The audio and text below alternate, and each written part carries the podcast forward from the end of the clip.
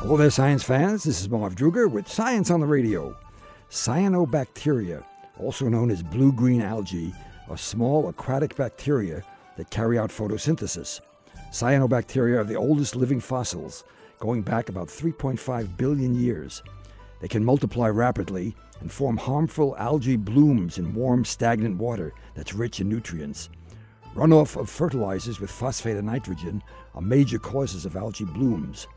Some types of blooms of blue green algae can produce chemicals that are toxic to humans and animals.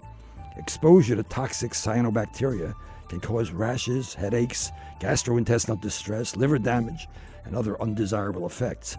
Pets are also at risk from exposure to water containing cyanobacteria.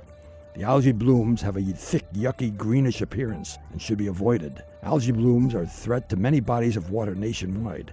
The U.S. Department of Agriculture has invested large amounts of money into establishing practices that can help prevent fertilizer runoff, such as improving irrigation systems, planting crops that hold the soil in place, and planting vegetation between farms and streams. If you encounter a bloom of blue green algae, quickly flee. This is Marv Druger with Science on the Radio. Dr. Marvin Druger is a professor emeritus of biology and science education at Syracuse University. Find out more about science on the radio at waer.org.